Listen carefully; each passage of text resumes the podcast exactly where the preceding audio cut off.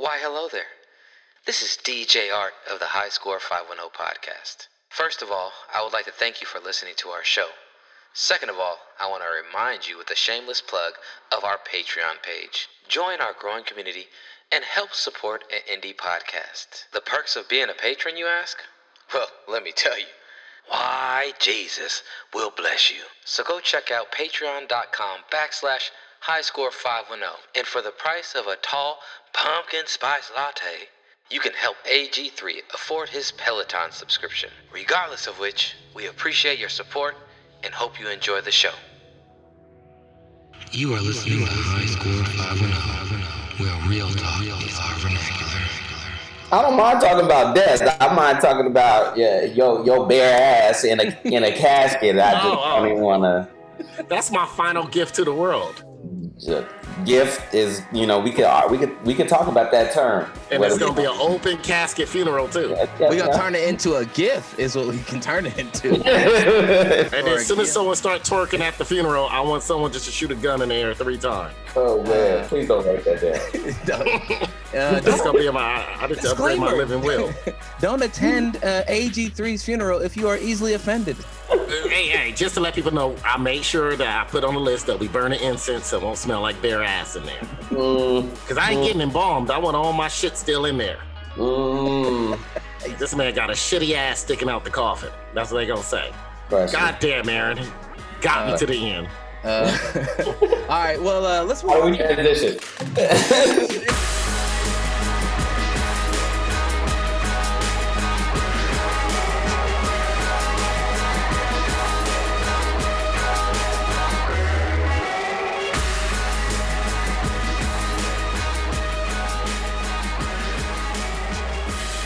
It's Juneteenth, y'all. Everyone needs to get them a beautiful white woman.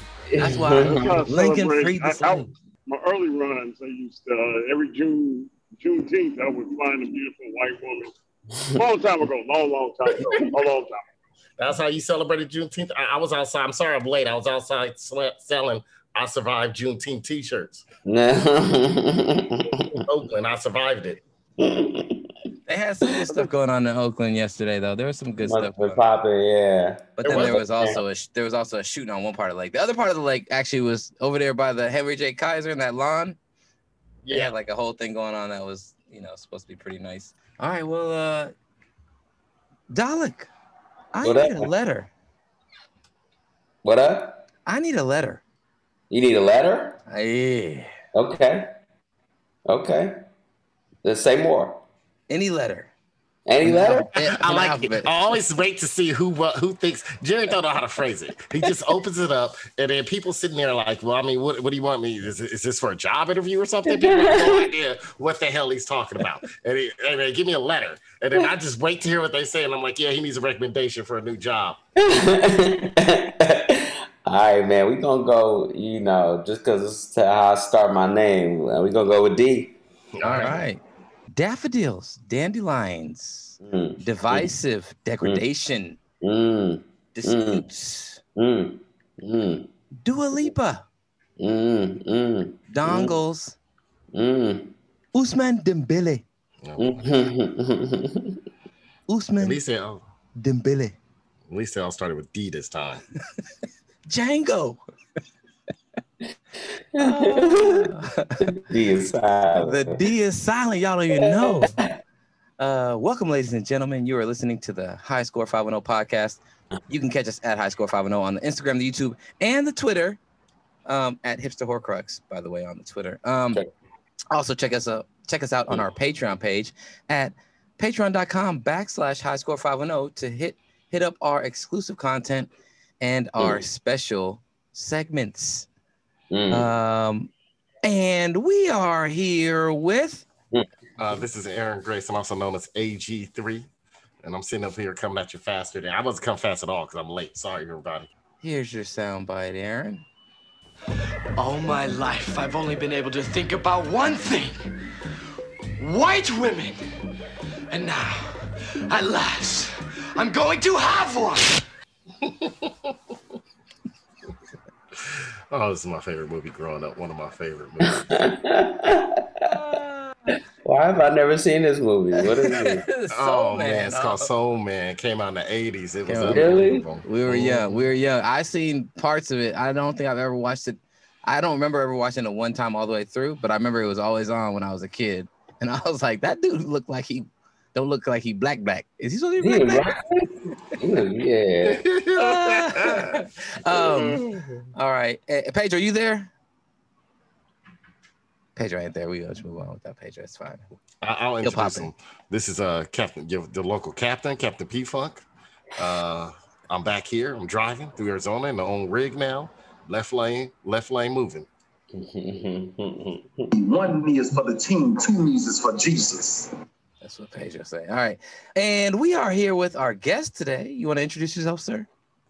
Uh, my name is Dahlak Brathwaite. Um, on Instagram, Dahlak underscore Leon.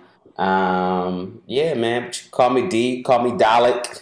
You know what I'm saying? That's what everybody who uh, who knew me like before 25 pretty much calls me. But I had to switch it up on them. You know what I'm saying? Because you know I, I couldn't keep letting um, white people tell me what my name was. You feel me? Mhm. I, I totally understand that. You know what I'm? Yeah. I feel you. I feel you, brother. Well, here's your soundbite. Go get my heroin and my hypodermic needle, bitch. Give me some more watermelon while you're at it. Yes, dear. White fat ass slut. What you looking at? That's about right. this movie captured the fears, man, like you wouldn't believe. It captured the fears so well. Bro, bro. I gotta see this movie, man. I'm telling you, man. It seems so problematic in like hella ways. And I just need to know it. Wait, so this movie, so man, he he he started painting his skin uh, darker to, to pass as a black dude. Nah, he took some pills or something. He uh so so he he he didn't get accepted into Harvard. He was like in some separate program and he didn't get accepted into Harvard Law. He was at Harvard or at some other school and he's like I was one of the top of the class, but he figured it was because of affirmative action, right? And he was like came from like a kind of rich family. So Yeah. his friend and them had this idea and they went to like the science lab and somebody discovered something that it was I don't know if it was a pill. I think it was a pill or something he could take. It was it was I forgot that part. But somehow he's able to look black, you know. I don't know if he was painting the skin. He might have been painting the skin, to be honest. I don't remember. I just It's remember like some pharmaceutical blackface. it, it was Yeah. either pharmaceutical blackface or he painted. I can't remember. Whichever Wow. way it came out perfect. Either way. Uh, yeah, yeah. They they they uh they got they got him that Lincoln Osiris uh, uh treatment. What do you mean, you people? Um, all right. And my name is Jared, aka DJ Art, with two T's for a double dose of that tink tink. The D is Mm. silent, so it is just Jart. Mm, mm. Hit my soundbite. Juneteenth being legalized and the mere fact that our black politicians who ain't done a damn thing for us went along with it, Juneteenth has officially become Coonteenth. Did I say that yesterday, Jared? It said that I, it was coon teeth in some places. I, did I say that yesterday? Wow. That's my boy Right. Tony B. I hate to see that being told being told to be conscious on the same wavelength. He kind of looked like he in blackface too. Uh, you know about Tony B though, right? I don't know about no Tony B, bro. Nah, like you know about Tony B, bro. You gotta learn about you learn you something about Tony B conscious. oh, you be spitting verses, bro. Y'all gotta do a collab. I'm not impressed by Coon Teeth. Coon Teeth is not impressive. well, well, the problem is you don't want Juneteenth to turn into Coonteenth. I'm, not, I'm sure, I'm sure, I'm sure, but mm, mm. Dahlak, it is great to have you on, brother. Um, thank you, man. Back uh, a little sometime, you know what I'm saying? Back to Davis days. Davis. Yeah, man. So um tell us about yourself. Tell us, you know what I'm saying, Mm. what what what would you say you do? Yeah, tell us about yourself. Where you from? Um, and Mm. what is it that you are doing and pursuing currently? Okay, straight up. Uh, I am from uh, Sacramento, California. For people who know the area, the the Elk Grove suburbs of Sacramento, California. I am a writer, a performer, a composer. I'm trying to narrow that down. I'm trying to like dwindle that down to maybe just writer and composer. I, I make music and I write dramas and I put that together. And that's what I do, man. So you might see that on the TV screen. You might see that, you know, at the Kennedy Center or Broadway or, you know, um, maybe maybe on a film like you just saw, you know, a few months back got my master's at NYU NYU uh, Graduate Musical Theater Writing Program. Uh, but I've been doing this for a long time, man. Uh, I got my kind of big start. One, I mean, shout out to the Bay Area, Youth Speaks, uh, uh, San Francisco. Oh, did I freeze or Dahlak freeze? Dahlak Dahlak froze. You know who I blame? I blame Youth Speaks. Cause he about to blow him up, and I ain't got nothing good to say about Youth Speaks. He's stupid. oh no, You know what I'm saying? Like Oh, having there he is. just a Hold great on. community. Dahlak Dahlak, can you hear us? Dahlak, you freezing, and I'm gonna tell you why you got frozen. He's stupid. Soon as he come back, I'm gonna tell him why he got frozen. It's probably Tony Be Conscious and the and the spit cakes on the side of his mouth. Yeah, come on. Kamal was like, man, Kamal was like, man, he just be talking, just spit cakes, he just be building up on the side of his mouth. He's just spitting everywhere. Uh, uh brother, brother. Oh, so Dahlak, you- you back? Did you? I'm gonna tell you why you got frozen, man. You, you over here blowing up. You speak now. Youth Speak was great. You know, it was perfect, especially in the year 2000. But uh, Ooh. no, I'm not gonna say much about Youth Speaks. I remember I met the founder back in my uh nonprofit Ooh. days. Back in my nonprofit days, and his right hand man named Mark. You know Mark, right? Bamuthi Joseph? No, no, no, no, no. Mark. Yeah, Mark, Mark, Mark Joseph. Yeah, you know him. Yeah, that's that's, mama named him Mark. I call him Mark. Okay, okay. That's a, you know, he was a cool guy, but I knew him back when he was in the Mark days. I'm one of those, you know, you know, one of those that when you get close to somebody then they change their name like Muhammad Ali, and you like, look, look, nigga, I was there, I was there when you beat the bitch up. I'm gonna call you what your mama named you. I mean, Once, once, you, once you witness someone beating the bitch up, you can't fall for their. I mean, not to say the transformation not not real. We all do change, but it's hard for you to imagine that transformation. Now he didn't beat no He bitch beat- up. Just let me know. No, he didn't. No, no. Let me put that out there. Yeah, Timothy Joseph did not beat no bitch up. That was just me saying an example. okay. hypothetical example. He might have been there when I beat the bitch up, though. I, I, I didn't do it either. Just to let people know. That would have been a good drama. I mean, for one, you can say whatever you want to say about Youth Speaks, but you gotta um, you gotta admit the talent roster that Oh. came out of that thing. Yeah, You know yeah? I do give it credit. It was, it was. I think it's a good nonprofit. I think it was good nonprofit. You know, I just didn't like they they did some LA hating when I was part of the nonprofit world. I got a lot of LA hating back in the day. Got it, from got LA. it. You trying to get on some fame level? Why are you over here hating on me? No, I I mean I get it. I understand it. You know what I'm saying? Um, I just gotta shout them out because Yeah. they're just a crucial part of my story, and I literally would not be doing the things that I'm doing out in the world. And I know a lot of people wouldn't be doing the things they're doing out in the world without them.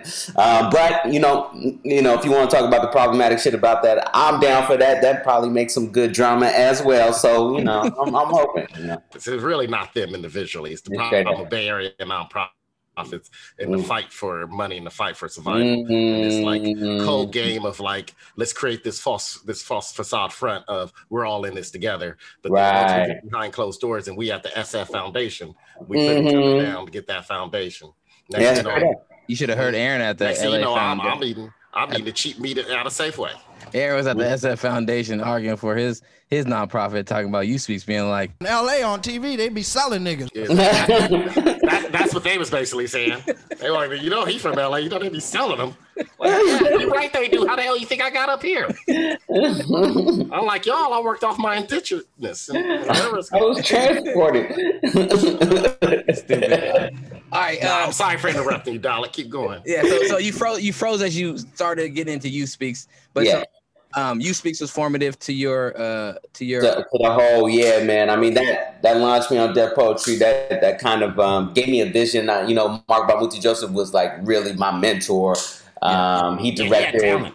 He had know. talent. He's amazing. The guy is talented. I mean, Yeah. I, he woke me up in a meeting. I'm sitting there in the meeting, and this motherfucker start flowing, and he start doing one of his shits, and and he's spinning around, jumping while doing it. I'm like, hold on, motherfuckers, after lunch.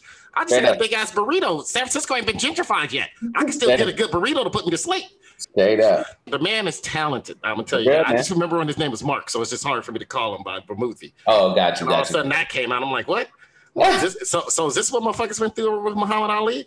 Right? Like, come on, man. No, he is talented. He is supremely talented. One of the most talented. Uh, you know what? It makes me sad that I see all a lot of people who are, you know, in Hollywood. I'm not hating on them making a living Yeah. off of not having as much talent as someone like Bamuthi. Exactly, exactly. So I mean, and uh, just also like uh, organizational wise, man, and I mean that's something that I'm I'm trying to do myself in terms of just putting a platform for talent to come together because it, it just was a special time, man, and um, you know, to just to be honest, I just see a lot of the people in the crew who was there just like really blossoming now, and uh, and I'm just proud of that. I'm proud to be a part of it, man.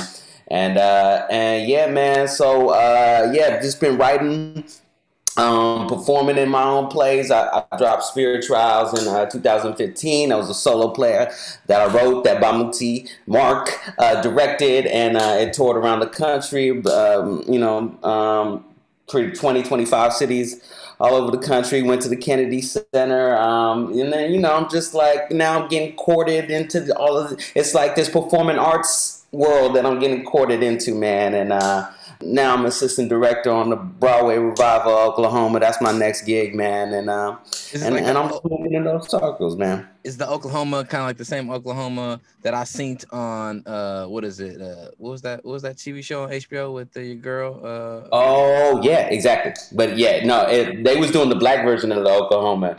Uh, it was like all black Oklahoma, but this this Oklahoma, um, it's like a new revival of it, and the director just like Daniel Fish, man, he just really turned that thing upside down, man, and it, it really blew my mind, man. And uh, I saw a new a new black version of Oklahoma recently, and it had uh, Tom Hanks, Anne Hathaway in it. Uh, uh, uh, I believe Clive Owen was in it. It was the new black version. It was directed and put together by Lin Manuel Miranda, though. So what did I miss? What did I miss? Damn, we got Shady in here. It's like the tree just grow over. And I don't think it was New Tom black Hanks. It was, version, man. it was it was Chet Hanks, wasn't it? It was Chet Hanks. It might have been Chet Hanks. It was that. It was that new black version of, of Lin Manuel Miranda, Oklahoma. It's your boy Chetana.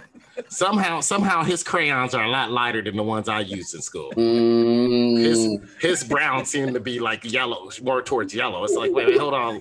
Like if you sitting in class and you're like, hey man, did you did your mom buy these crayons at the Dollar Tree? Because these shits ain't the right colors. Maybe he colorblind. Maybe they just forgot to test him that day. He, he was sick that day when they when they gave him the number and was like, what number you see in these colors? well, you know, Tom Cruise was the last samurai. You know what I'm saying? And um, you Oh, yeah, know, that, that was tight. That might have been direct. That might have been written by Lin Manuel Miranda.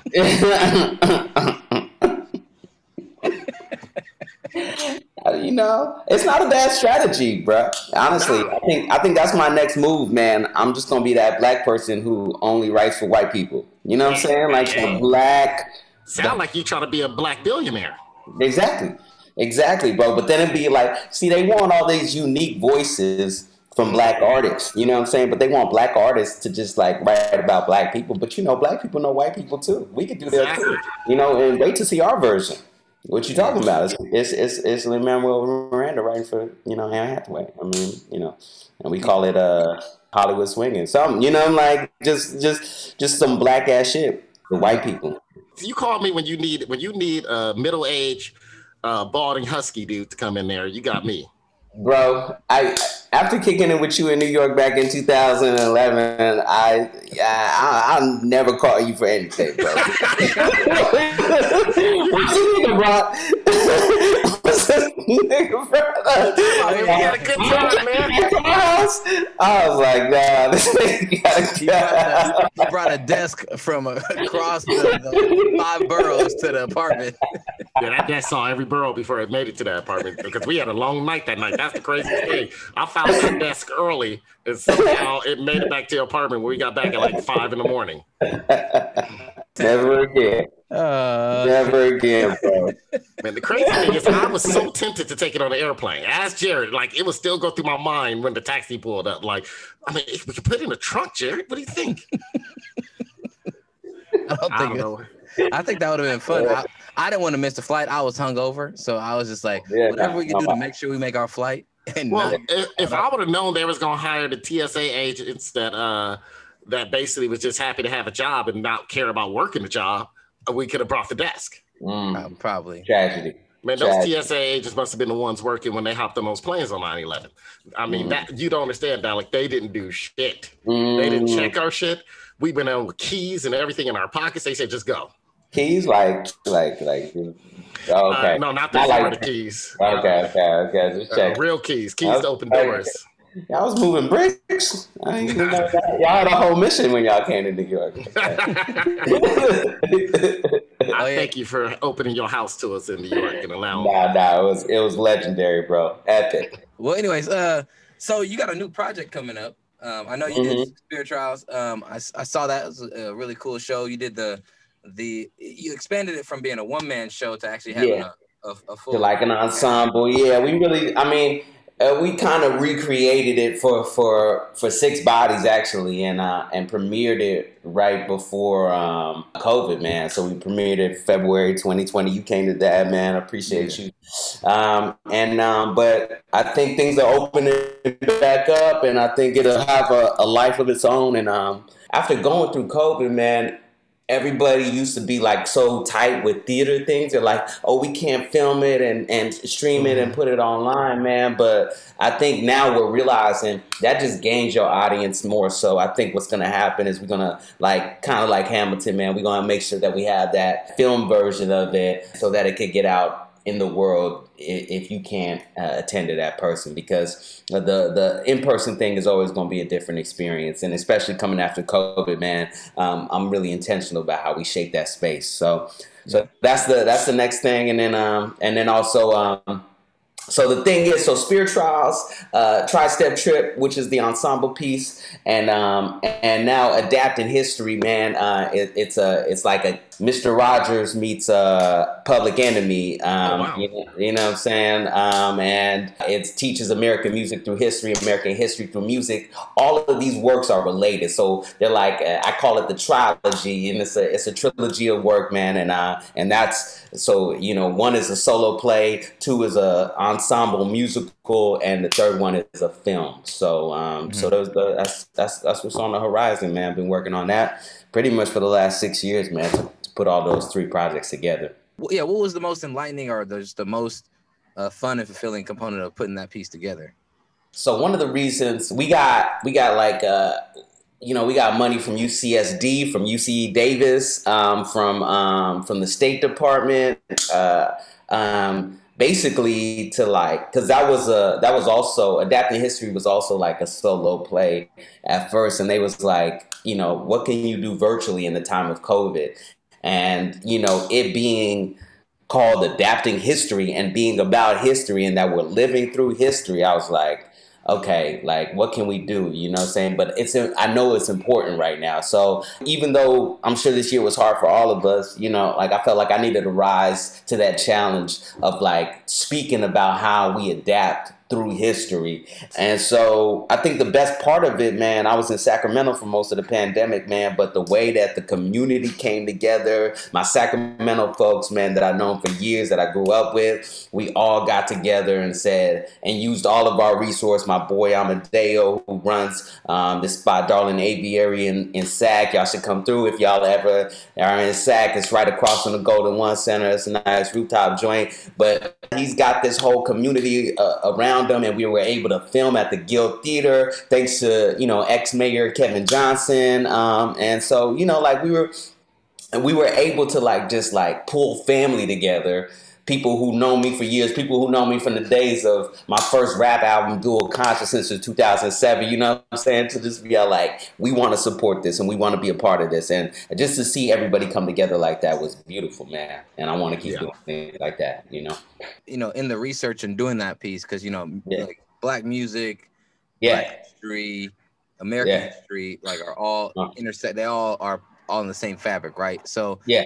what did you learn in in in doing that project that like you know uh, opened your eyes, or was something that you had, didn't really know in like the way you know music and Black history, Yeah. um, has Yeah. kinda, you know you know grown into you know into what it is today. I mean, for me, you know, I come from a hip hop perspective of sampling. So basically, you got to use the past to create the new thing, you know. But but as I went down the history, I'm just realizing in a different way, we've always kind of been sampling, and we've always been trying to like reinvent what's what's come before and and to this era. So um, so it just became a big metaphor for me in terms of just like not only uh, not only how we how the music adapted, but like how the people adapted. And um, I think in this country where um, black people, African people lost everything, the fact that we still retained this art form that like spread across the globe and is undeniably infectious that we were still able to maintain that i think it just testifies to the power of like damn they try to crush you and it survived. The, shit still survived and it survived through sound. And i think that's just something that um i don't know man you know like i always hear like oh i heard like man all these all these people, all these young black folks, all these young black kids, just they just want to do music. They just all everybody's a rapper these days, blah blah blah, and having a problem. But this is our culture. This is what we do. This is what we do exceptionally well, and I want to be proud of that and not stigmatize it like, oh y'all y'all could be doing something else. Nah, man, we doing what we've always been doing, and that's how we survive. So You know, the, the first sample happened uh, back in the day with Paul in the Bible. That was the Mm. first sample because he was the first hip hop artist because he changed his name to Saul. Mm. That's what I'm saying, man. That's what they was doing. They was taking verses from the Old Testament and flip them in a new context, bro. That's what we always do. So you know, it is Right. something. That's exactly what you're doing. That's exactly what Yeah. you're doing. Spitting Yeah. verses. Exactly, I exactly. used, So, I used to spit verses all day to keep me. you want to you want to bust one right now? Man, I'll bust one, man. This is my favorite one. Okay. This is my favorite verse right here. Uh, Jesus died on the cross for all our sins. When I go out and sin tonight, I'm still good. Boo! Hey, Erykah Badu, that was real gay, my nigga. Cut that out. And so I noticed, you know, in, in, in that play, you played a couple different, you know, characters. What was the Uh-huh. most difficult one to channel that inner character slash do the makeup for? well, I know you saw Marty. You know, what I'm saying that was that was that was my um, you know, my my homegirl. Um, but but I mean, she was. I, I loved her makeup. She was bad as fuck. I was looking in the mirror like, damn, like I you really look like a beautiful Boricua. you was looking in the mirror. You was looking in the mirror like, damn, I got to get her Instagram handle. For real, bro. hey, you should have created your own Instagram for her. oh, that's a good cheese for catfish. idea. That's a good idea, You bro. get They- different IG. Shout out sponsors to Bro. that. Get different IGs for different characters. Bro, that, oh, all right, all right. Shout out, yeah, man. Nah, nah, that's that's that's a gem. That's a gem. Is you you you do the Marty makeup and go and you audition for one of these Lin Manuel Miranda plays. You'll be the blackest motherfucker in it. Like, she could have fit into the heights real quick, bro. She's like, we got some For color. real. For real. He need Marty. He need Marty in his life. We all need Marty in our life, man, oh man. Uh, yeah, bro. So that was, you know, that was that was a little challenging. It was fun, man. I mean, I still, I know, I know, I don't got a character down. I actually, I know I, I can't do anything really well until I can freestyle, until I can improvise it. So, so with everybody, man, you know, I could just, I, I'll just drop right into Steve and just talk like that. But with Marty, like, I gotta really practice that shit and really like sit down in the mirror and get that right because I don't want to get it wrong. So, um, so, that's that. That was our hardest one, but but I, I'm gonna tell you, bro, it was really hard for me to not just like keep that makeup on and, and go to the club and start tricking niggas. I really want to. you don't want to do that. You some, go- some niggas don't know how to act. Make sure you take security team with you. And you take cameras. Like, Look, man, it's a joke. Here's the release. You don't have to sign it. You don't have to sign it. I nothing would get out. Don't shoot. Don't start shooting up here. They'll, they'll start. Mm-hmm. You fool the wrong person. Next thing you know, that club looks like Juneteenth. I won't go too far. I won't go too far. I just want to. I just want to fuck with their heads one time. Well, I mean, come on, man. It was Look like Juneteenth. It'll be looking like Juneteenth at Lake Merritt. Now, like, where, where can people find your work if they want to look at Yeah. it, find your stuff? Um, www.thisisdahlak.com. You can see kind of, you know, that that everything's, you know, coalesce right there, man. And all my work, all my projects is there. Music, uh, plays, and this film and other stuff that I'll be coming with in the next few years, bro. I just graduated, man, and I'm coming out. Congratulations. Thank you, man. Thank you, bro. So it uh, it all feels possible right now, man. And um, I got a lot of uh, exciting projects on, on the horizon, man. So uh, so just stay tuned on, on there. I always post it up. Oh, I got one quick question. Sorry, before Jared transition. Your last name, uh, Brathwaite, right? Brathwaite, yep. Brathwaite.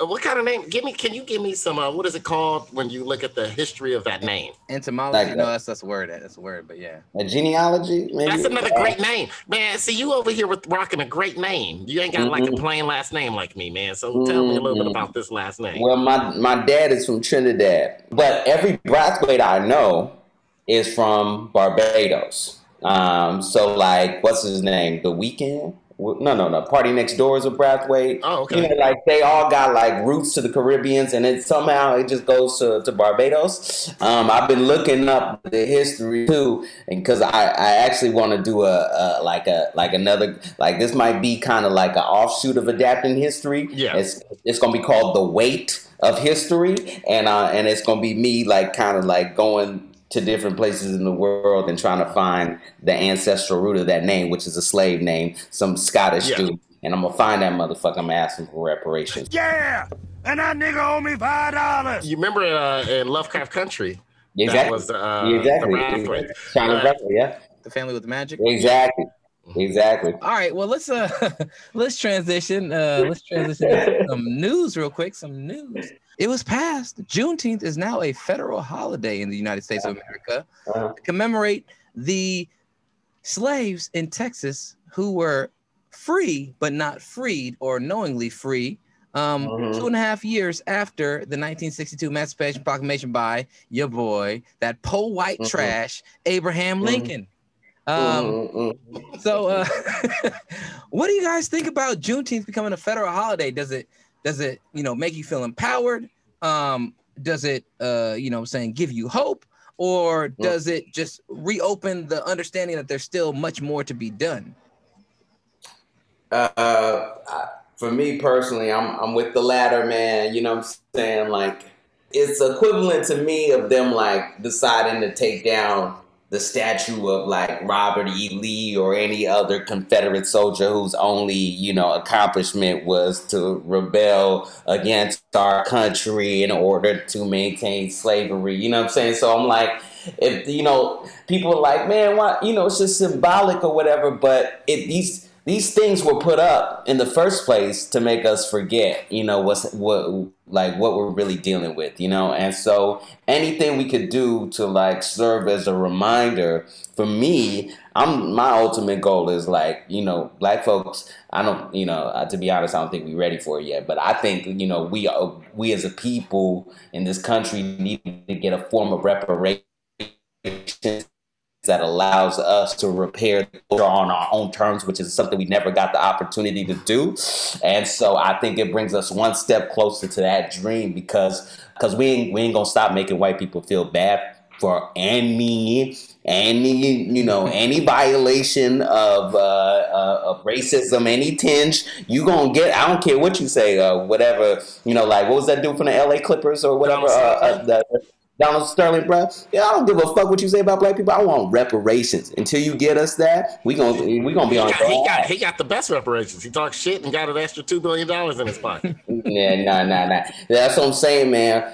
I feel like we we end up going for these small victories Yeah. because truly what we want is some real repair. And and I think the Juneteenth thing, you know, it ain't the thing. And I don't want people to start confusing it with the thing, just like electing a black president ain't the thing, but um, it brings us a step closer to hopefully where we need to be, man. Yeah, I think Uh, yeah, you said it I, I agree. I agree. It's great to get tokens of, of recognition and appreciation, but still tokens are tokens. Yeah. You know, what I'm saying meaningful action and Yeah. you know institutionalized forms of uh, recognition and reparations would be, would be Mm. Yeah. great. And that's one thing that you didn't hear in that Tony B. Conscious clip where he called it Coonteeth. He was, he was uh, that was Okay. one thing he was saying. He's like, nah, we need reparations. Fuck Coonteeth. Okay. I want Okay. reparations. Con- contextually, you in line with what that brother was was talking about. So you might want to start calling it Coonteeth if you. For putting me on, bro. AG3, what about you? What is your take on Juneteenth? You know, I'm gonna follow Dahlak with everything he said, except uh, I'm gonna put my little take on it. You know, I think everything he said and what you said has been absolutely truth and right. I agree. I've been I've been one of those people hollering that from since 2008 when Obama first got elected. Like, okay, this is good. This is a nice step in the right direction. We ain't won shit, but it's a good step in the right way. I will say this though. Um, as far as it being a little nice little token, a nice little carrot, man, man, I think it was disrespectful that they put it in the middle of summer. But I guess it fell in. It's just so funny how the how the how the chips fly, knowing how many black people work in the education system, and we ain't gonna get no paid holiday, day off, because it's after school's out. You know, it's a federal holiday, so it's the same as like Memorial Day, things like that. Man, fall in the middle of summer. I ain't gonna help me at all as far as work, but I do agree with everything else he said. I think it's interesting that they would um that they would make it a national holiday. I know a lot of people were critical of the fact that we're willing to make it a national holiday, but then there's this big pushback against critical race theory. So it's a disjointed form of, you know, saying acknowledgement for black people. And then I think that's one of the challenges and one of the unique things about the United States is that you have, you know, every state has its own sovereignty to a degree. There's a lot of states that are pushing back and not wanting to have critical race theory taught to their kids so we can learn and grow from you know I'm saying, the uh, foundations of our country and its racial, cultural, and economic past, uh, and, and how a lot of things that we take for granted today were, you know, put into motion and built into um, the systems and the and the forms of, you know, I'm saying social understandings and, and mores that we have today. I find it interesting that we have a token holiday, but we're also pushing for these these forms to, you know, better educate our youth, to better educate all the youth Yeah, that's what I was saying. That some of the- that form is to better educate everybody. Yeah, to better our youth. Well, yeah, our youth. Well, the thing is, is that when when you have a uh, subjected class or oppressed class that isn't even able to learn about itself, and it's so it's a lot. It's even more lost. Um, you know, saying you give them, you know, less direction. Like the, the- we're already very much so a lost uh, ethnic or racial group in this country because of our history being so, um, you know, stunted. And then when we tried to grow within the country, it's been stunted by other, you know, violent acts throughout the years uh, in in our formations. So like we've Mm. been stunted over and Mhm. over again, and, and there's such a gap between our our cultural, you know, what I'm saying, uh, continental history. Um, that you have a group that is just you know saying lost in in in a in an abyss of consumerism and is easily malleable to this consumerism to this this this idea of what it is to be a capitalist in this country so i think being able to hopefully gain that education would give us a new compass by which we can then move forward you know and steal our own values and, and achieve our own goals um in, in in future future forms but you know, I, I I do agree with many of the people who are very critical of us getting Juneteenth without critical race theory.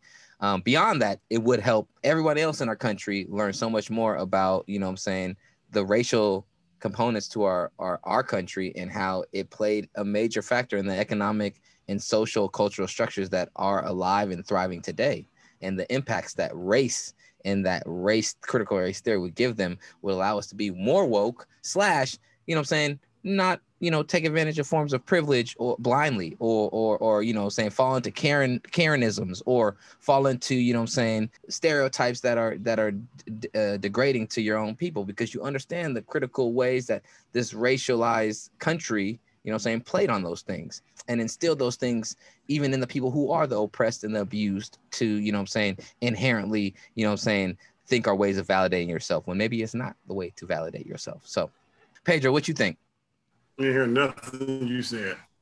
Oh, we so we talking about I used to be Juneteenth. celebrating Father's Day. Yeah, he over there. He got the red light on, man. You about to do that? What you about to do that? Uh, that silhouette challenge right there, bro. Fa- He about to do his Father's? Day. He about to do his Father's Day biscuit and a blowjob challenge. This uh, how this how I know. Yeah, seriously. this how I know Pedro, a grandfather. Even he looked like my grandparents' house in Stockton, California. It's so dark in there. It's so dark that it, that when a when a light finally shine, if it go through a color, it just make the whole house seem red or purple. yeah, yeah, he got that Bill Duke filter on right now. Yeah. I should have shut this door. My bad. No, it's all good. Juneteenth. What about it? What happened? we were just talking about like, how do you feel about Juneteenth being passed as a federal holiday?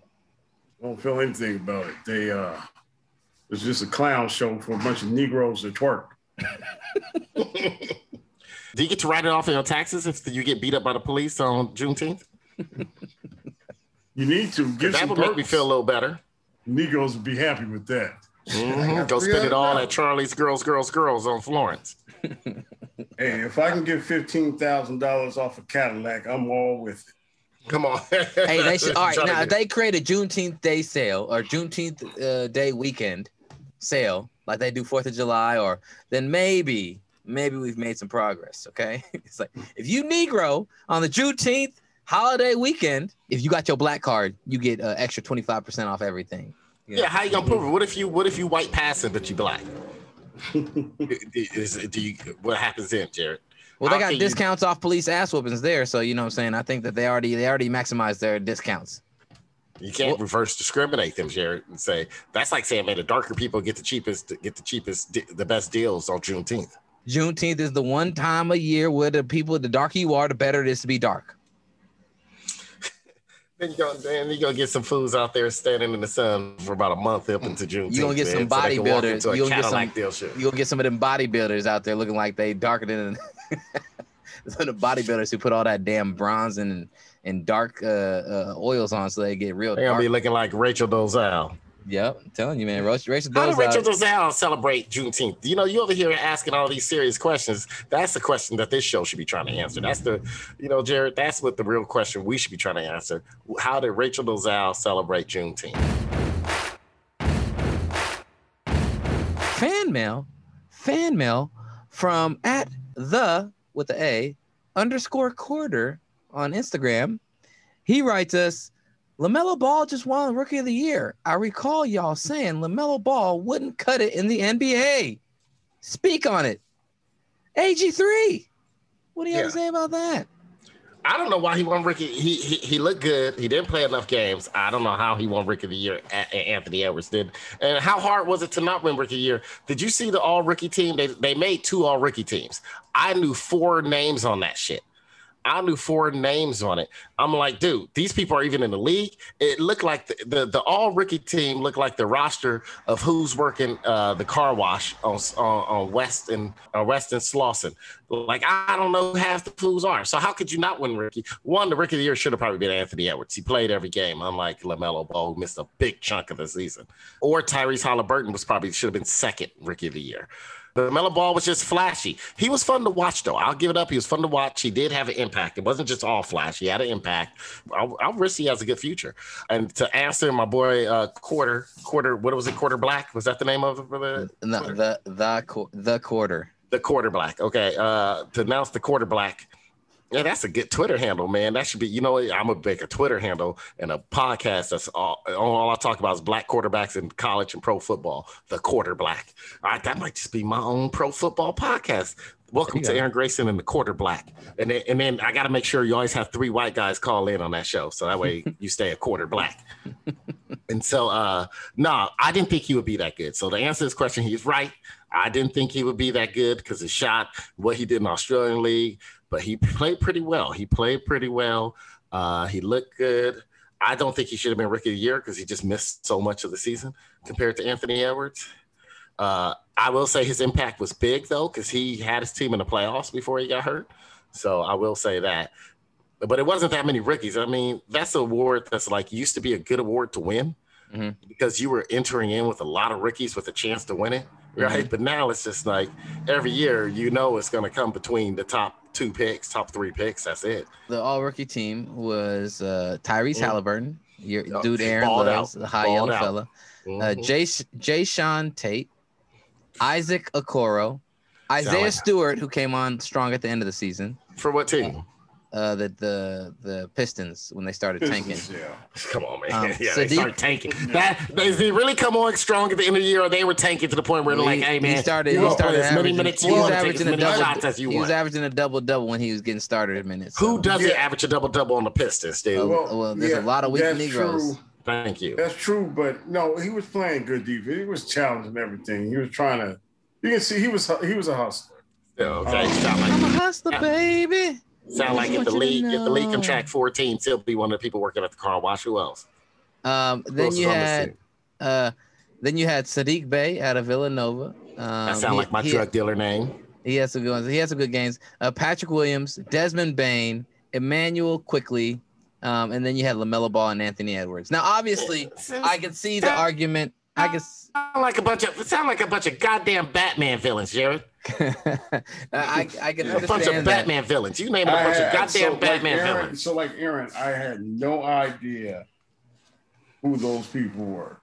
None. After after I didn't shoot like like Aaron says. So the first with the first team, I knew Anthony Halliburton, uh, Lamelo. No, I only know three. Take that back. Anthony Edwards, Melo, uh, Halliburton. Uh, I guess the Isaac character, but he wasn't on the first team, wasn't he? Uh, Isaiah Stewart? No, no, I, I don't. I'm not certain, but he was a McDonald's All America who played at Washington for I believe one season and then came out in the draft. Um, but is a 250 pound power forward, 6'9", 6'10".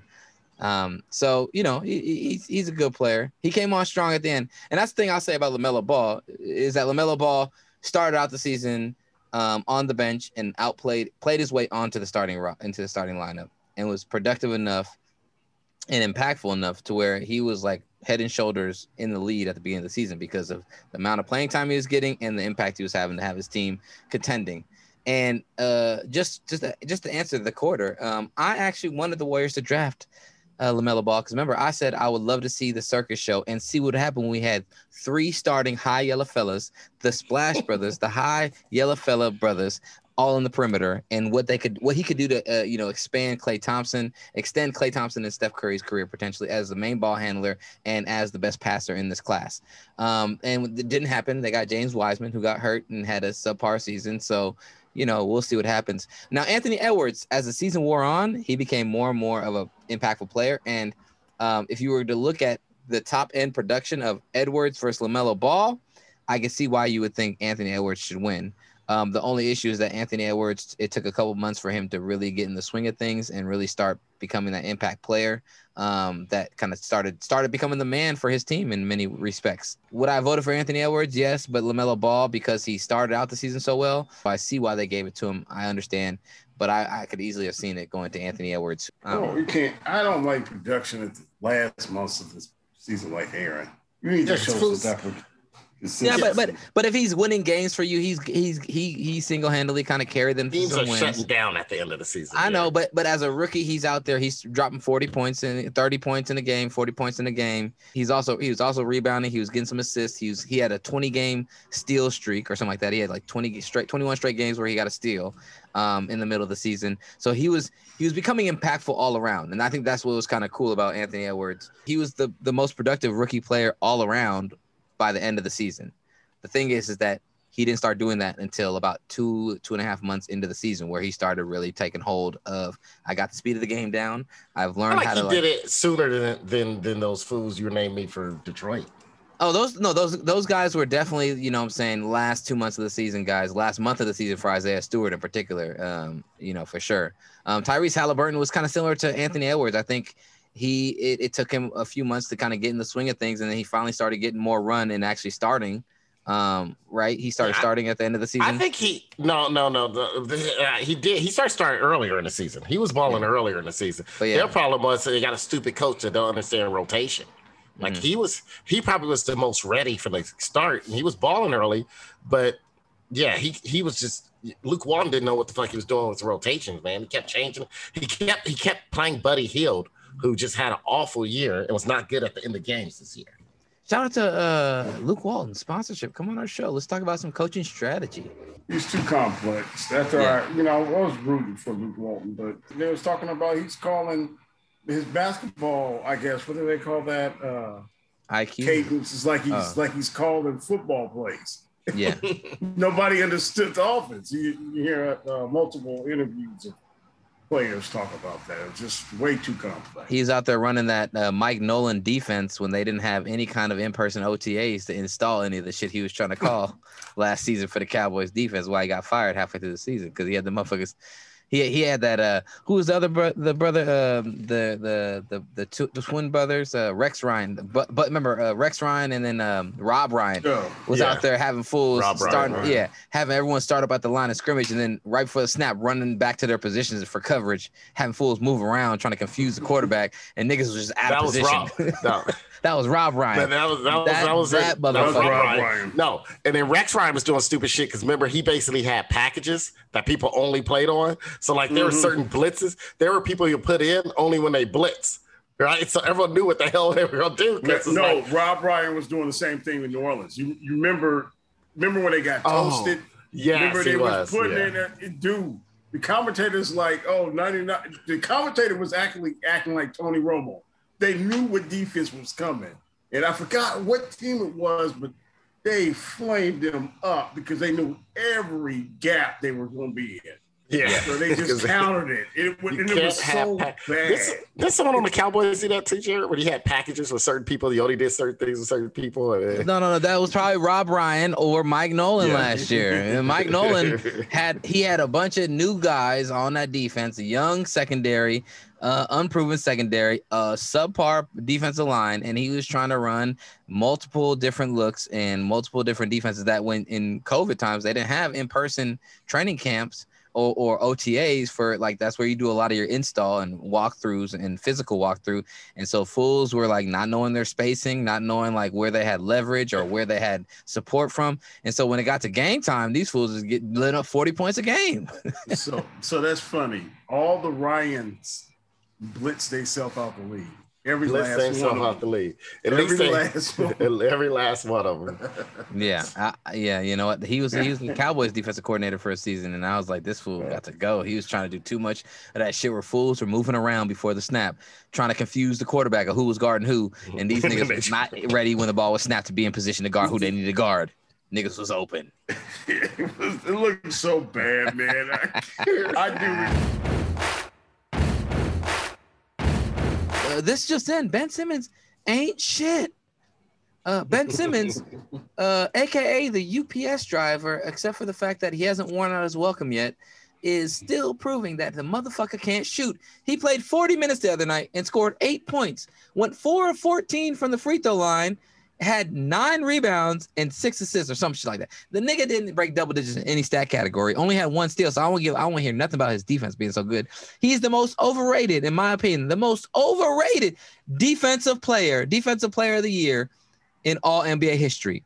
The motherfuckers want to act like they got a superstar here. The motherfucker ain't a superstar. He's just a high-end defensive player of the year that if he had some balls and was born in America and had some real nigga in him, would be balling at a much higher level than he is. But unfortunately, he's born in some Aussie, Aussie, Aussie, oi, oi, oi uh, region of the world, and this motherfucker play like he European. Yeah, that, that was really racist. I don't that was condone. all bad, man. I don't condone um, uh, Benson the slander here. I'm sorry to my uh, African American mixed breed, beautiful white skinned folks in Australia for that uh, last statement Jared Simmons put on. But Ben Simmons is, uh, yeah, I think Bomani Jones said this. Um, he can be the best. He can be a top five player if he just shoots the ball. Top five if he just works on that craft. And I totally agree. He would be today's Penny Hardaway if he just shoots the ball. If he took 10 lay, he said, I'm going 10 times where I'm laying it up Hardaway. or dunking it. I think I'm he trying to dunk or lay it up at the rim 10 times a game. That's his goal. He should be averaging at least 12 points a game. Scottie Pippen said, Scottie Pippen, and I forgot who else said, but uh, Anthony Hardaway had some of the best handles they ever seen. They say is up there with Isaiah Thomas. And that's why Ben Simmons, he can handle the ball really great. He's a great ball handler. He's a point guard ball handler, but he ain't got Anthony Hardaway. Hardaway can break motherfuckers down with the crossover, with uh, Lyria moves. Ben Simmons ain't got those moves. You know, I heard this. I heard this. They were asking if uh, other teams were wanting to trade for Ben Simmons, and most GMs said this. I'd take him home, but I have a dog. Come on. yeah, Ben Simmons. So, uh, uh, yeah, he. I, I didn't. I didn't see what was so great when he was at LSU either. Think about this, Jared. He did not take LSU to the tournament. How many big mm-hmm. name people who were going first, second round, they at least get their team in the tournament. They might lose in the first round. They might go in as a 12th seed, but they take their team to. He couldn't get his team to any tournament. They didn't get an NIT invite. Bill Simmons, if he had a little bit better shot, he could be a Lamar Odom type. I think he'd be better than Lamar Odom. At least he's not doing drugs and sex drugs at the No. gas station. But I'm talking about on the court now. I don't think he ain't. I think Lamar Yeah, Odom. that's what I'm talking about on the court. Lamar I've Odom seen the Lamar goods. Odom take sex drugs on the court. That's why they call him. That's why Kenny called him the goods. but, hey, my question is this: Are you going to draft him on your fantasy team next year, Jared? If I get him in like the sixth or seventh round, maybe he's You'll my take second him in the round pick. sixth or seventh round? He was your second round pick. Yeah, because he was ranked in the top 25. I had to take him in the second round. Otherwise, I wouldn't have got him. And I was like, oh man, he's a dude who can give me like potentially triple double at any given moment. And this motherfucker was like, you know, some days I'm gonna get nine rebounds, some days I'm gonna get four rebounds, some days I'm gonna get seven assists, some days I might get nine assists. I'm not gonna average double digit assists, even though all I do is pass and never shoot. You know what I'm gonna do? I'm also gonna average eight points a game. Like, what the fuck is wrong with you, bro? You should be taking 10, 15 shots a game, and 10 of them should be going at the rim, up at the rim, if not all of them. And you're six foot ten, and you got ball handling skills to be able to manage. You should be getting to the rim readily and often. You are a mismatch. Why are you not going at the rim? That will make team stats stay honest. But no, he's like, man, Doc Doc Rivers got me playing this, so you know, I'm just basically an impotent ass defensive player of the year. Ain't got ain't gonna do shit. Get Bruce Bowen on the court. I want winners. I want that defense. Mm. Give me somebody who will play defense. That's just like I know what they're gonna do, and I'm dependent on them to take over at the end of the game when you might need somebody to take over at the end of the game. Because you know what they're gonna do? Double team Joel Embiid, big, slow, goofy ass. You know what they're gonna do? Tobias Harris, you ain't clutch. Don't worry about him. He gonna do the same shit he always do. I want people that want to win. Try and do that nasty ass pop shot three pointer that is hit or miss and ain't that tight, or he gonna drive hard at the lane, try and get to the rim. You know what we can do with that also? Double him because he ain't a good passer out of that anyways. So you got two motherfuckers that's impotent when it comes to crunch time, and you got Ben Simmons who could be the difference maker who ain't ready to do shit. And they I'm start with- fouling them, say shoot the free throws, weak nigga. Cannot play with them. Cannot win with them. Cannot coach with them. Can't do it. Dude, you passed up a lot of good people for Ben Simmons. Jared. Paul I George, shouldn't have, dude. I shouldn't Kyrie have. Irving, Jamal Murray. But you know what? Ben Simmons also has been healthy the last couple seasons. So I was like, I don't want Paul George, who's going to get banged up. I don't want Kyrie Irving, who's going to get banged up and share time with KD. Rudy Gobert? I would have taken Rudy Gobert had I known what he was going to do this year. Yeah. But I was trying to get a point Butler? guard who could do a lot of different things. I would have got Jimmy Butler. I got Jimmy Butler eventually, but I would have got him instead. There's a lot of players I could have gotten instead of him. Bio, A lot of players I could have gotten instead of his weak ass. Brandon Ingram. Same thing with AD, Anthony Davis, soft ass, weak ass motherfucking self. I should have just drafted me some Luka, Don, uh, Luka, I mean not Luka Doncic, uh, uh, Nikola Jokic. I could have got him instead of Oh, you his drafted big AD weak too? ass. I just, dude, you, Jared, you got a problem drafting players who are who who are injury prone. No, but This is AD, like the third AD time finally you had drafted AD. AD This had a healthy season time. the year before, and he put up ridiculous numbers last year. And I was like, So you know he ain't gonna do it two years in a row. He ain't gonna have a healthy season Yeah, I two knew years in a row. I thought LeBron was taking the pressure off him, and he didn't. He wouldn't have to worry about doing the grunt work to get to those spots and make No, that. He was gonna hit more knew threes this year, because remember, and then he gonna pull his calf, calf, calf all day, all year, motherfucker. So you know what this is? This is you not having the Laker experience here, or not like we all knew they were hoping that AD would carry the load to help spell an older LeBron. That's That what I thought maybe would happen process. too. I thought no, I, I thought I thought they were gonna like play them early on, and they were gonna start taking turns where they would like you know middle of the season, blah blah. blah. But by the end of the season, playoff run, like they'll be running full steam, and, and they'll both be just balling, and they both got hurt. You know, after my draft, I was looking at my team at the end of the season, and this is what I felt like. This smells like beer, fruity pebbles, and possum piss. That's what my team looked like with it was Ben Simmons and Anthony Davis, high yellow fella asses out there playing like some soft ass little bitches. Yeah, so uh shout out to Fatty's basketball sponsorship. Well, anyways, let's get to a game. I have a game, a Father's Day episode of Crackhead, Coon, or Colonizer. And in today's game, the prize in our Father's Day Crackhead, Coon, and Colonizer is a copy of White Dog, a Samuel Fuller film. White Dog, one of the most controversial fi- uh, American films of the 1980s, Samuel Fuller's White Dog was originally withheld from release in the US and has rarely been seen since. This head on examination of racism remains a riveting and powerful film experience with superb performances and a brilliant score by the great Ennio Morricone. When a young actress, Kristy McNichol, adopts a stray white Alsatian dog she hit with her car, she soon, she soon discovers that the dog has been conditioned to attack any black person on sight.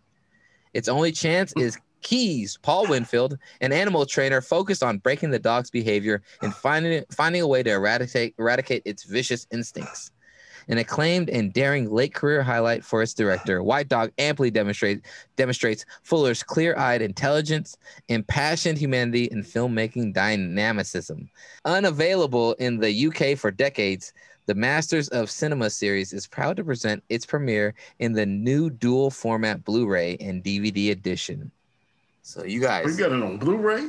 Got it on Blu-ray, Ray. It's on. Oh, it got wow. Blu-ray Masters. It's the Masters of Cinema series number eighty-one. This is this is a limited edition, bro. It came all the way from the UK. Okay, White Dog. So there's something to win here. There is something to win here. All right, we're doing a fe- special Father's Day edition of Crackhead Coon or Colonizer. So I'm gonna put out there a name of a famous father. It could be a fictional character or an actual person. And I need to know is this father a crackhead, a coon, or a colonizer? First one Darth Vader, crackhead, coon, or colonizer? AG3. Start That's a you. tough one, man. Man, because you got so many different iterations of Darth Vader. Uh, and and it got really fucked up once once George Lucas decided to make them prequels. I'm gonna go with a, a beginning Darth Vader and say he's a colonizer, because he was trying to take over, take over the, the universe, and and then he was still a colonizer because he threw the emperor off the off his chair through a hole. So mm. I'm, that's my bet. My bet is, is colonizer. All right, all right. Pietro, how about you? Darth Vader, crackhead, coon, or colonizer? It's not. This is not a question. This is basically he's a colonizer. He's always been trying to take over the universe. Okay. I agreed on everything out there trying to trying to free themselves. they didn't know how to be free. Yeah, I I'll will be say he, wa- he, wa- he was a simp uh, in those prequels. But I'm not. I'm gonna go off the original. So I'm gonna say he's a colonizer. Darth Vader is a colonizer. All right, both of y'all. All right, all right, that's a good one. That's a good good one. job. Good job. All righty. All right. Our next one: crackhead, coon, or colonizer. Father Ted. Cuddy Corner shout outs. Cuddy Corner shout outs. Cuddy Corner shout outs is the same way on the show on where you get a chance to rant, complain about something that's pissing you off or that just has been going crazy. Cutty Corner shout outs. Cuddy Corner shout outs. It's it's it's time. We're burning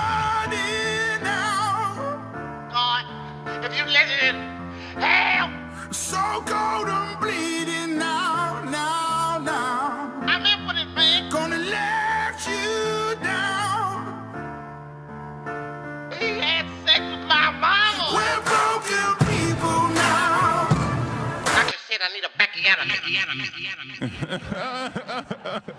a AG3. Do you have a Cuddy Corner shout out? I do, I do. Now, uh, it was funny. You know, what's funny when I I put my Cuddy Corner shoutouts together.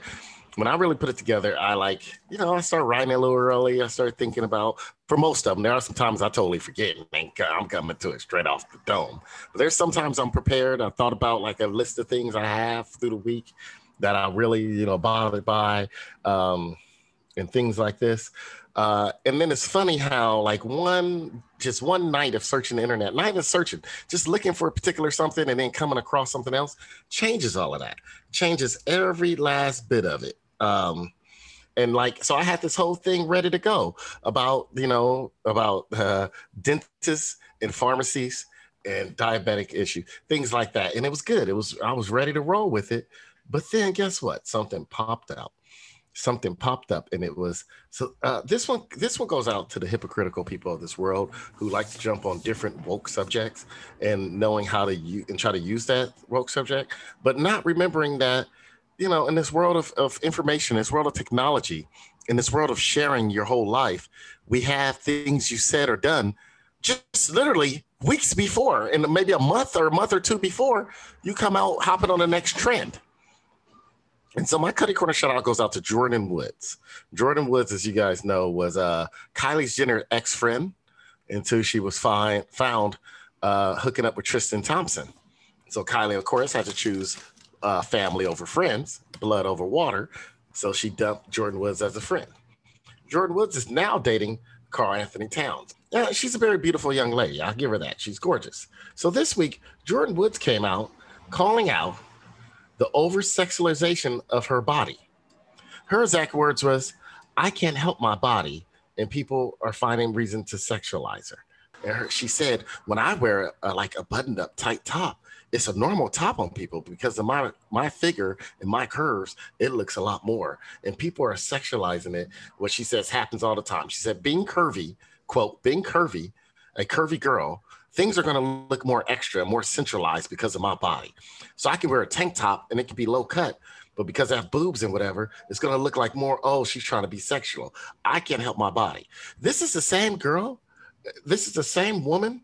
I'm going to say girl because that's that's girl way of thinking, right? When you come out and you say things like that, and you're the same one who just months ago did the busted challenge. Look up Jordyn Wood busted challenge. She had the most famous one. Tell me, is, is are we over sexualizing her? Is she putting it out there? This is two days ago when she came out with this saying, I'm being over sexualized. Yeah, look up the busted challenge, Sherry. You don't want to know what she did last night? Last night she went out in a see-through top. It was totally see-through. Everything about the top was see-through. Everything. Yes, that's right. You just heard the sound. I just screenshot the top because it was a good ass picture too. I'll tell you that. But she over here, stop being a hypocrite, people. My Cuddy Corner shout out goes out to uh, Paul Manfred, whatever the fuck his name is, and baseball once again. This week, Carlos Rodon, a uh, star pitcher for the White Sox, or he's become a star pitcher this year finally after being mediocre with high expectations for the last five seasons. But Carlos Rodon came out and said he was at a loss for words because he's finding out that pitchers are being suspended 10 games for using any kind of spider tack or other materials to doctor the balls that were not deemed illegal because the, NFL, uh, the MLB is trying to crack down on this new scandal. And the scandal is that pitchers have been using all these substances that haven't been determined to be illegal to doctor balls and give them better grip for better spin rate and to, you know, say maximize their ability to be effective pitchers. Well, now the MLB has put out a memo saying play, pitchers will get 10 games um, for being caught with that stuff or, or being caught using it. Um, and Carlos Rodon just said it's it's it's hard to know that a team that we know was actually cheating, uh, the Houston Astros, they were cheating in playoff games, got no suspensions, yet now they want to come down hard on pitchers who are doing something that everyone else is doing. Everyone's doing it. They want to start giving 10 game suspensions to p- players who are doing something that everyone else is doing. Unlike the Houston Astros, who not everyone else was using camera feeds and other com- communication methods to let people know what was coming uh, down the pipe every pitch. So, um, Manfred, MLB offices and executives, y'all still ain't shit. You're fucking it up once again. I don't understand what y'all think you're doing, but uh, let people use spider tack. That's fine. Also, let batters use cork bats. I say let's let's let's even the playing field. They can use spider tack. Batters can cork the bats they want, and let's see what happens this season. Let's have some fun. Fuck it, both sides. Everyone can do it. Let's have a season full of cheating. But you can't start suspending people when you haven't suspended teams who actually cheated to win a World Series. there is something wrong with the equality and the equity with how you are balancing the values of that. And that is why your sport is slowly dying.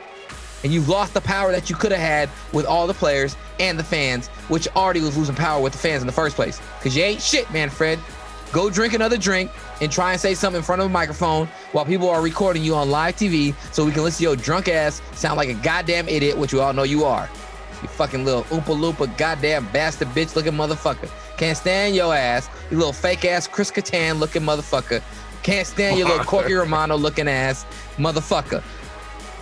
You know, he had a he that was the worst day for him. He had to present the trophy to the Dodgers, who were not happy with him before that season started. And it was it was in Houston. Or was it in Texas? Dude, he was slurring his speech. Like, I just want to He didn't wanna be there. congratulate. Yeah, that motherfucker definitely didn't want to be there because he's a fucking idiot and he knows he's fucked up multiple times. A little Freddie Munster looking motherfucker. Do you know what the penalty is, Jared, for uh, before this when you got caught like using illegal substance on the ball? What? It was ten games. it was ten games. Someone got caught three years ago and he got suspended for ten. It was ten games. So it's like you didn't change anything, dude. You you're just gonna you're basically telling me you're putting in a new rule that's basically you just really gonna enforce the rule that already exists. It's like you really want to stop it. You go ahead and make it 20 games.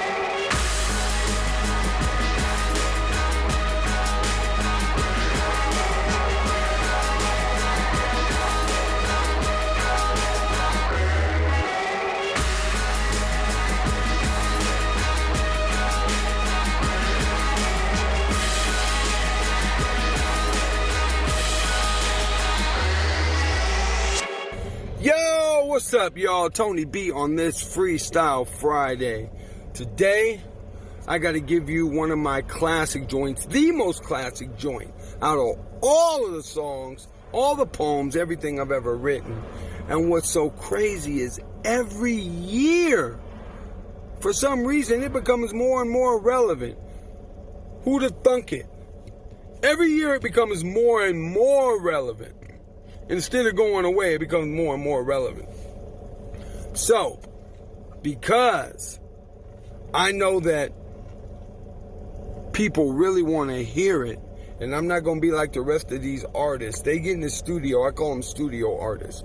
They can get up in the studio and they can make some stuff sound good after a couple engineers and everybody tweak their voice and do everything on it.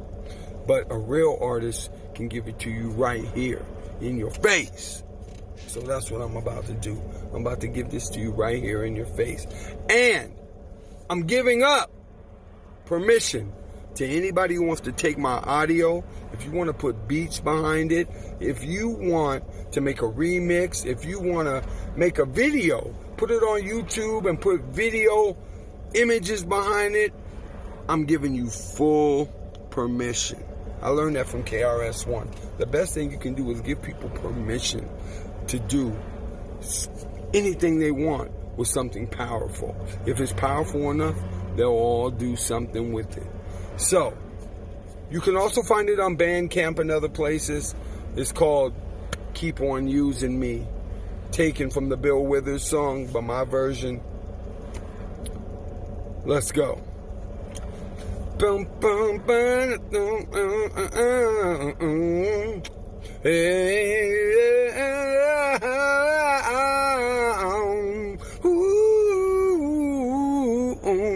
I was taken from my habitat where I used to chill, brought to America against my will, made to do work, treated like a slave. Cute and mutilated when I wouldn't behave. Thought I was inferior, made to believe the knowledge and success I could never achieve. Kept down, kept out of the mainstream while always searching for the American dream. See, so many times I tried to escape to protect my sisters who you used to rape. But I'd always get caught when I tried to run. Shot, burned, bad, burned, beaten, and hung. I got branded like an animal, put in chains, fed the worst food time and time again, made the sleeping quarters too narrow and small, and then I'm rather done with no rest at all. See, I built your plantations, built your nice homes, planted your crops in your gardens all alone, made you look good in this new world while my sisters raise your little boys and girls, playing nanny while your woman sat on her fanny and thinking evil thoughts about my granny. And when all I ever wanted was to be free, so why, oh, why wouldn't they let me be? Let me explain to you why I'm feeling so black and blue. You just keep on using me. Ah, till you use me up. Now for this country, the one I helped build. I worked in the house and in the fields. I worked in the factories and on the farms, planted all the crops and I built the barns. See, I helped to free you from colonial oppression and in the Civil War, I showed my aggression in a battle over me that I had to fight when slavery was in existence both day and night. But I got paid less as a soldier, slept in places that were much colder, fought in every battle, even World War One, then came back to hate you when I was done. It's, I died, it's true, in World War Two. Loyal on our soil, standing proud and true, which is the reason I can't understand why they considered me three a man. See, I wanted to go home to Africa, but they wouldn't let me go. I wanted equality, so they gave me Jim Crow. Wanted education and the right to vote, so here you come in your. Ch- in your sheets with a gun and a rope, committing hateful crimes, shouting profanity, all in the name of God and Christianity, when all I ever wanted was to be free. So why, oh why wouldn't you let me be? You say we're all the same, yet you just keep on playing games. You just keep on using me. Ah, till you use me up. Why, oh, why must you be so cruel? Must the black man always be made the fool? When all I ever wanted was to be free. So why, oh, why won't you let me be? You say we're all the same, yet you just keep on playing games. You just keep on using me. Ah, do you use me up. Oh, oh, oh. Let me explain to you why I'm feeling so black and blue. You just keep on using me. Till you use me up. Oh, oh, oh, my brother, brother, brother. Why you wanna turn on me? Hey, see, I thought you thought you, thought you knew the meaning of equality. Hey, you say we're all the same, yet you just keep on playing them games. You just keep on using me. Till you use me up. And now they're using me to get a federal holiday for Juneteenth so that the very racists who hate me can get a day off paid by the government. Wow. They haven't used me up yet. Still using me. That's that piece. I love y'all. Hit me up. Leave something in the comments. Tell me what you think. Cash at me. Do something. But I love y'all.